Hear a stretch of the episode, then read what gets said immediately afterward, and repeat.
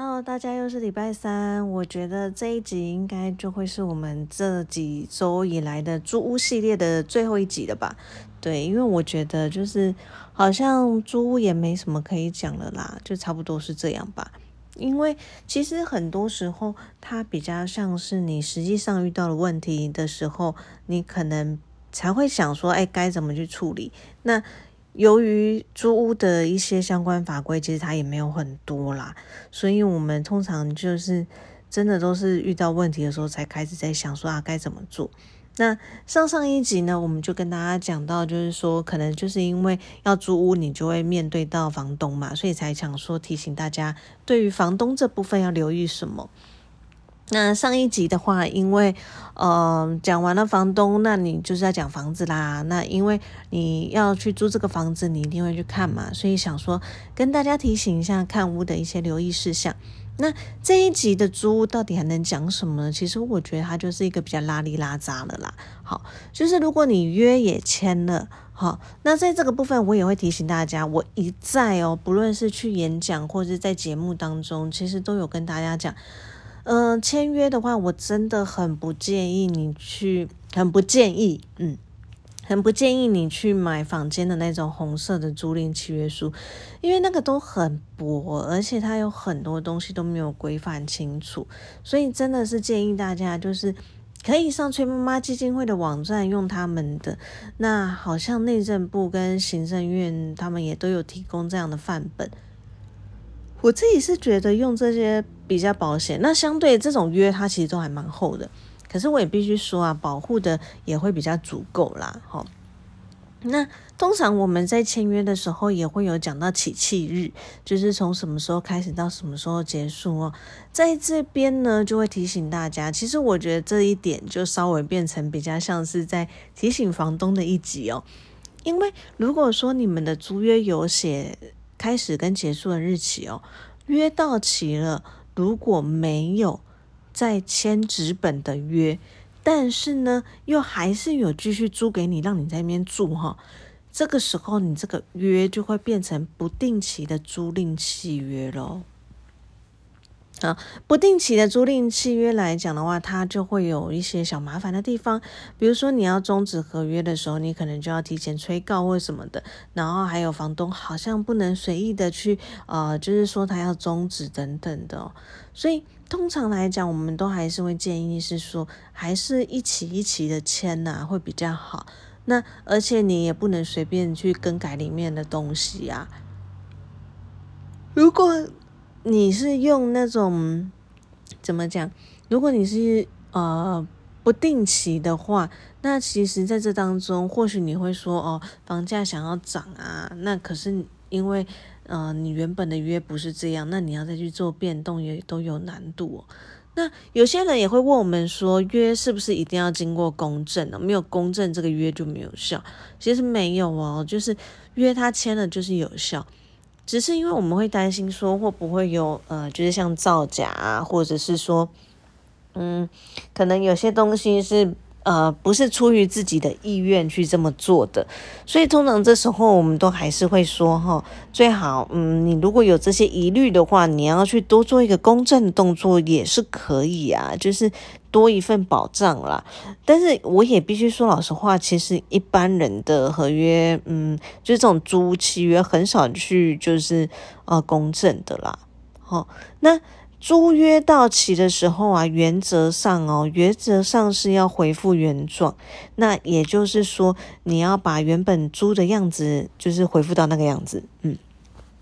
可是有些人就会觉得说，这很困难呐！我房子租了四年呢，拜托，四年总是会呃老旧或是什么的，所以通常这个部分我们也会比较建议是说，呃，在租屋契约里面讲到租屋到期的时候是要现况返还哦，因为就像我们刚刚提到房子它可能会有折旧的问题哦，所以还是会比较建议是以现况返还。那如果说要恢复原状的话，其实啊，我觉得啦，一般来讲，好的房东跟好的房客都不会有这些问题啦。通常都是有一方人不太好的时候才会有这种问题。那在这个部分，我还是一再的强调啊，当你租了这个房子的时候，你到那个地方就先开始拍照录影啊，因为这些东西可能会帮助你之后在返还房屋的时候减少一点纷争哦。那有些房东他就是会说啊，这边可能呃有毁损啊，或是这边怎么样要跟你扣一些钱什么的哦。那其实一码归一码啦，退押金跟退押就是退押金，损害赔偿就是损害赔偿啦。只是因为都关系到钱，所以大部分人就会想说我们可以互抵啦。不过你如果问我，我会跟你讲，你知道你知道我就是一个死法律人啊，哈，法律人就会跟你讲说，就是一码归一码。嗯，我自己以前租屋的时候，其实。哦，我的房东人还不错，他没有特别去跟我计较什么，就是说啊，只要没有什么东西是损伤的，他都没有什么太大的意见了。但是我真的必须说，不是每一个人的房东都这么好，对，所以还是会建议大家要多一些自保的东西啦，嗯。然后有些人啊，如果有签约的时候啊，会有一栏可能是保证人哦。你不要傻傻真的去找保证人哦，因为啊，我说老实话，我真的超不推荐找保证人这件事情，因为保证人就是人呆啊。那讲难听点，如果你今天真的不付钱，说这个呆人就要帮你付诶。所以在这边也提醒大家，就是不要去做保啦，因为我觉得真的，嗯。没什么好处啦，就像我最近就是很烦房贷的事情啊，然后他们也跟我讲说，呃，去弄一个保人就可以贷款啦什么的。其实我真的觉得要找别人来做这个呆人，我真的很难开口啦，我必须这么说。好，有点扯远了，嗯。那通常啊，反正房屋就是你租屋到期的时候，你也会就是跟房东相约一天要点交。那这一天通常就是说，房屋会就这个屋况啊，还有他提供给你的东西这些来做检查。那你这一天也要还他钥匙。那呃，如果说有看我们这个礼拜的法律什么鬼，就会知道我们有讲到就是关于呃，诶，我讲到什么？啊反正其实我是要跟大家 讲，就是哦，就是讲到侵入住居，对对对对对，好，因为其实啊，蛮多就是租的人，他可能在这当中租屋期间，他可能会换锁，OK，换锁其实是 OK 的哦，不要说什么房东不给你换，没有哦，房屋租给你以后，你就是使用权就在你身上，所以你要换锁是可以的。可是呢，如果说今天你换锁了嘛，那要记得把这个锁头留着哦。等你就是到时候要返还房屋的时候，你要再把它换回来哦，因为毕竟这不是房东当初给你的东西哈，嗯。然后租屋啊，如果真的发生纠纷啊。通常不太会打诉讼啦，那都会建议大家还是多利用一些，比如说崔妈妈基金会啊、消费者服务中心啊、啊地震局啊这些，或者是还有乡镇市的区公所调调解这样子，这些都是可以帮助大家去处理的。嗯，因为打诉讼真的很花时间，而且因为租金不会太高，通常都是小额诉讼、简易诉讼。哎，我真的不得不说，小额诉讼、简易诉讼，它那个审理程序啊，认真程度真的是差很很多啦。所以，嗯，不要浪费钱跟浪费时间，先试着这些，嗯，比较可以让你省时间的一些资源。好，哦，讲到这边就差不多了吧？我就是很想突然抱怨一下。其实我最近真的非常的忙啊，忙到我一个礼拜过下来，我都觉得我好像过了一个月这样。然后我本来还在想说，我上个礼拜是不是没有录这边呢？然后我就一直自己很 confuse，。可是我就看了我的播放清单那一些，我觉得诶，我有录诶。好，可是我怎么觉得这一个礼拜好像隔很久？嗯，我真的可能哪一天太累，我这边或许就会突然旷。旷这旷职嘛，翘班，对，希望大家可以见谅。那呃，目前租屋的部分可能就讲到这边一段落了。那下周会讲什么？其实我目前还没有太大的想法，而且因为嗯，我这个人真的有时候有点龟毛，我又不想要讲我自己当事人的事情，所以导致有时候我的灵感有一点缺乏。嗯，